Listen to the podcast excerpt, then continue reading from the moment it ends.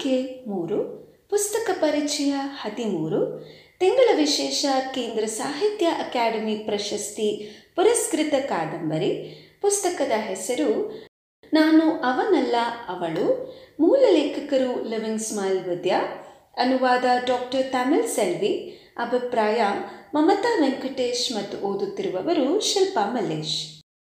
ಎರಡು ಸಾವಿರದ ಹನ್ನೊಂದರ ಕೇಂದ್ರ ಸಾಹಿತ್ಯ ಅಕಾಡೆಮಿ ಪ್ರಶಸ್ತಿ ವಿಜೇತ ಕೃತಿ ಇದು.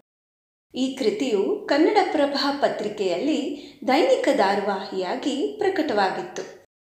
ಪುಸ್ತಕ ರೂಪದಲ್ಲಿ ಪ್ರಕಟವಾದ ಈ ಕೃತಿಗೆ ಪ್ರಶಸ್ತಿಗಳ ಸರಮಾಲಿಯೇ ದೊರಕಿತು ಇದೇ ಕೃತಿಯನ್ನು ಆಧರಿಸಿ ಬಂದ ಇದೇ ಹೆಸರಿನ ಚಲನಚಿತ್ರವೂ ಸಹ ಅಪಾರ ಮೆಚ್ಚುಗೆಗೆ ಪಾತ್ರವಾಯಿತು. ದೇವರ ದಾಸಿಮಯ್ಯನವರು ಹೇಳಿದಂತೆ ಹೆಣ್ಣಿಗೂ ಗಂಡಿಗೂ ನಿರ್ದಿಷ್ಟವಾದ ಗುಣಲಕ್ಷಣಗಳಿವೆ. ಆದರೆ ನಡುವೆ ಸುಳಿವಾತ್ಮಕ್ಕೆ ಯಾವುದೇ ಲಿಂಗಭೇದವಿಲ್ಲ. ಆದರೆ ನಮ್ಮ ಮಧ್ಯೆ ಇದ್ದೂ ಇಲ್ಲದಂತೆ ಬದುಕುತ್ತಿರುವ ತೃತೀಯ ಲಿಂಗಿಗಳ ಜೀವನದ ಬಗ್ಗೆ ನಮಗೆ ತಿಳಿದದ್ದು ಬಹಳವೇ ಸ್ವಲ್ಪ. ಸಮಾಜದಲ್ಲಿ ಅವರಿಗೆ ಸಿಕ್ಕಿರುವ ಸ್ಥಾನ, ಮಾನ ಬಹಳ ಹೀನಾಯವಾದದ್ದು.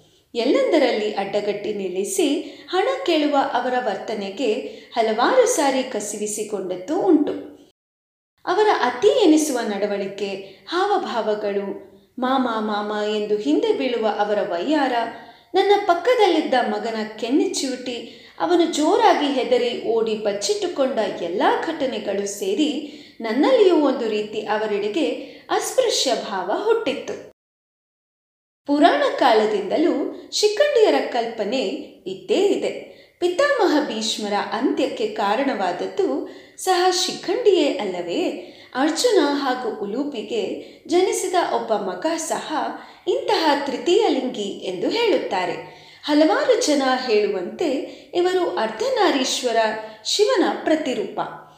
ಆದ್ದರಿಂದಲೂ ಏನೋ ಇವರಿಗೆ ತುಂಬ ಶಕ್ತಿ ಎಂತಲೂ ಹೇಳುತ್ತಾರೆ. ಆದರೂ ಸಹ ಇವರ ಕಡೆಗೆ ನಮ್ಮಲ್ಲಿ ಒಂದು ರೀತಿಯ ಭಯ ಮಿಶ್ರಿತ ತಾತ್ಸಾರ ಇದ್ದುದಂತೂ ಸುಳ್ಳಲ್ಲ.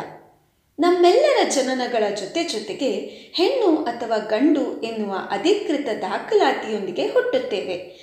ಹುಟ್ಟಿನೊಂದಿಗೆ ದಾಖಲಾದ ಲಿಂಗದ ಬದಲಾಗಿ ಅನ್ಯಲಿಂಗವಾಗಿ ಬದಲಾವಣೆಯಾಗಲು ಹಲವರಲ್ಲಿ ತುಡಿತ ಉಂಟಾಗುತ್ತದೆ. ಇದಕ್ಕೆ ಅಧಿಕೃತವಾದ ಕಾರಣಗಳೇನು ತಿಳಿದಿಲ್ಲ. ಇದು ಅವರ ತಪ್ಪಲ್ಲ. ಹೆಣ್ಣು ಗಂಡು ಎಂದು ನಿರ್ದಿಷ್ಟವಾಗಿ ಗುರುತಿಸಿಕೊಳ್ಳಲಾಗದ ಡೋಲಾಯಮಾನ ಸ್ಥಿತಿ ಅದೆಷ್ಟು ಭಯಂಕರ? ಸಾಮಾನ್ಯ ಕುಟುಂಬದಲ್ಲಿ ಜನಿಸಿದ ಶರವಣನ್ ಎಂಬ ಯುವಕ ಚಿಕ್ಕಂದಿನಿಂದ ಹೆಣ್ಣಾಗುವ ಬಯಕೆಯನ್ನು ತನ್ನಲ್ಲಿಯೇ ಬಚ್ಚಿಟ್ಟುಕೊಂಡು ಬೆಳೆಯುತ್ತಾ ಬೆಳೆಯುತ್ತಾ ಆ ಬಯಕೆಯನ್ನು ಹತ್ತಿಕ್ಕಲಾರದೆ ಮನೆ ಬಿಟ್ಟು ಹೋಗಿ ವಿದ್ಯಾ ಆಗಿ ಪರಿವರ್ತನೆಗೊಳ್ಳುವ ಜೀವನ ಕಥನವಿದು. ಹೆಣ್ಣು ಮಕ್ಕಳ ಮಧ್ಯೆ ಹುಟ್ಟಿದ ಏಕೈಕ ಗಂಡು ಕೂಸು ಎಂಬ ಅಕ್ಕರೆಯಲ್ಲಿ ಇನ್ನಿಲ್ಲದ ಮುಚ್ಚಟೆಯಲ್ಲಿ ಬೆಳೆಸಿದ ತಂದೆಯ ಹೃದಯ ತನ್ನ ಮಗನ ವರ್ತನೆಯನ್ನು ತಿಳಿಯುತ್ತಿದ್ದಂತೆಯೇ ಚಿತ್ರ ಚಿತ್ರವಾಗುವ ಘಟನೆಯಂತೂ ತಲ್ಲಣ ಹುಟ್ಟಿಸುತ್ತದೆ.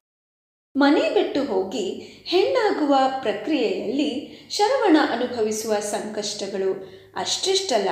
ಒಬ್ಬ ಹಿಜಡ ಆಗಿ ಸಮಾಜವನ್ನು ಎದುರಿಸುವ ಕಷ್ಟಕ್ಕಿಂತ ತನ್ನದಲ್ಲದ ಲಿಂಗದ ಹೆಸರು ಹೊತ್ತು ದೇಹದಲ್ಲಿ ಬದುಕುವುದು ಶರವಣನಿಗೆ ಕಷ್ಟವಾಗಿ ಬಿಡುತ್ತದೆ ತನ್ನ ವಿದ್ಯಾಭ್ಯಾಸವನ್ನು ಮುಂದುವರಿಸಿ ಉನ್ನತ ಹಂತಕ್ಕೆ ಹೋಗುವ ಎಲ್ಲ ಸಾಧ್ಯತೆಗಳಿದ್ದರೂ ಸಹ ಎಲ್ಲದಕ್ಕಿಂತ ತಾನು ಹೆಣ್ಣಾಗುವ ಬಯಕೆ ಅವನನ್ನು ಎಲ್ಲ ಆಸೆ ಆಕಾಂಕ್ಷೆಗಳಿಂದ ವಿಮುಕ್ತವಾಗಿಸಿ ಬಿಟ್ಟಿತ್ತು ಮಂಗಳಮುಖಿಯರ ಜಗತ್ತಿನಲ್ಲಿ ನಾವರಿಯದ ಹಲವಾರು ನಂಬಿಕೆಗಳು, ಆಚಾರಗಳು ಇವೆ. ಅವೆಲ್ಲವನ್ನು ಎಲ್ಲರೂ ತಿಳಿಯಲು ಸಾಧ್ಯವಿಲ್ಲ. ಅವರದ್ದೇ ಆದ ಗುಂಪುಗಳು, ಅವರದ್ದೇ ಆದ ಸಡಗರಗಳು, ಉತ್ಸವಗಳು, ನಡವಳಿಕೆಗಳ ಮೇಲೆ ಈ ಪುಸ್ತಕ ಬೆಳಕು ಚೆಲ್ಲುತ್ತದೆ. ಗಂಡು ಉಡುಗೆಯಲ್ಲಿ ಹೆಣ್ತನದ ಭಾವವನ್ನು ಅನುಭವಿಸುವವರನ್ನು ಕೋತಿಗಳು ಎಂದು ಕರೆಯುತ್ತಾರಂತೆ. ಹಾಗೆಯೇ ಆಪರೇಷನ್ ಮಾಡಿಕೊಂಡು ಹೆಣ್ಣಾಗಿ ಬದಲಾಗುವ ಅವರನ್ನು ನಿತ್ಯ ಸುಮಂಗಲಿಯರು ಎಂದು ಕರೆಯುತ್ತಾರಂತೆ. ತಾನು ಹೀಗೆ ಬದಲಾಗುವ ಆಸೆಯಲ್ಲಿ ಪುಣೆ ಸೇರುವ ಶರವಣ ವಿದ್ಯಾ ಎಂದು ಹೆಸರು ಬದಲಿಸಿ ಕೊಳ್ಳುತ್ತಾನೆ. ಹಿಜ್ರಾಗಳ ಒಟ್ಟಿಗೆ ಸೇರಿ ತನ್ನ ಲಿಂಗ ಬದಲಿಸಿಕೊಳ್ಳುವ ಪ್ರಕ್ರಿಯೆಯಾದ ನಿರ್ವಾಣಕ್ಕಾಗಿ ಹಣ ಸಂಗ್ರಹಿಸಲು ಭಿಕ್ಷಾಟನೆಗೆ ಸಹ ಇಳಿದು ಬಿಡುತ್ತಾನೆ ಇದೇ ಸಂದರ್ಭದಲ್ಲಿ ಹಲವಾರು ಅಹಿತಕರ ಸಂದರ್ಭಗಳನ್ನು ಕೂಡ ಎದುರಿಸಬೇಕಾಗುತ್ತದೆ. ಕಡಪಾದ ಒಂದು ಆಸ್ಪತ್ರೆ ಎಂಬ ಹೆಸರಿನ ಕುರಿದೊಡ್ಡಿಯಲ್ಲಿ ಶರವಣ ನಿರ್ವಾಣ ನಡೆಯುತ್ತದೆ. ಸತ್ತು ಮತ್ತೆ ಹುಟ್ಟಿದಷ್ಟು ಯಾತನೆಯನ್ನು ಅನುಭವಿಸಿದ ಶರವಣನಿಗೆ ನಿಜ ಅರ್ಥದಲ್ಲಿ ತಾನು ವಿದ್ಯಾಳಾಗಿ ಮಾರ್ಪಾಟಾದ ಸಂತಸದಲ್ಲಿ ಆ ನೋವು ಸಹ ಕ್ಷುಲ್ಲಕವಾಗಿ ಕಾಣುತ್ತದೆ. ನಂತರ ಅಕ್ಕನ ಮನೆಯನ್ನು ಸೇರಿ ಹಲವಾರು ಕಡೆ ಕೆಲಸ ಮಾಡಿ ಪ್ರಸ್ತುತ ಸಿನಿಮಾ ಕ್ಷೇತ್ರದಲ್ಲಿ ಕೆಲಸ ಮಾಡುತ್ತಿರುವ ವಿದ್ಯಾ ಲಿವಿಂಗ್ ಸ್ಮೈಲ್ ವಿದ್ಯಾಳಾಗಿ ಮಾರ್ಪಟ್ಟ ಹಾದಿ ಬರೀ ಕಲ್ಲು ಮುಳ್ಳಿನದ್ದು, ಕೋಪ ತಾಪದ್ದು, ಅಪಮಾನ ತಿರಸ್ಕಾರಗಳದ್ದು.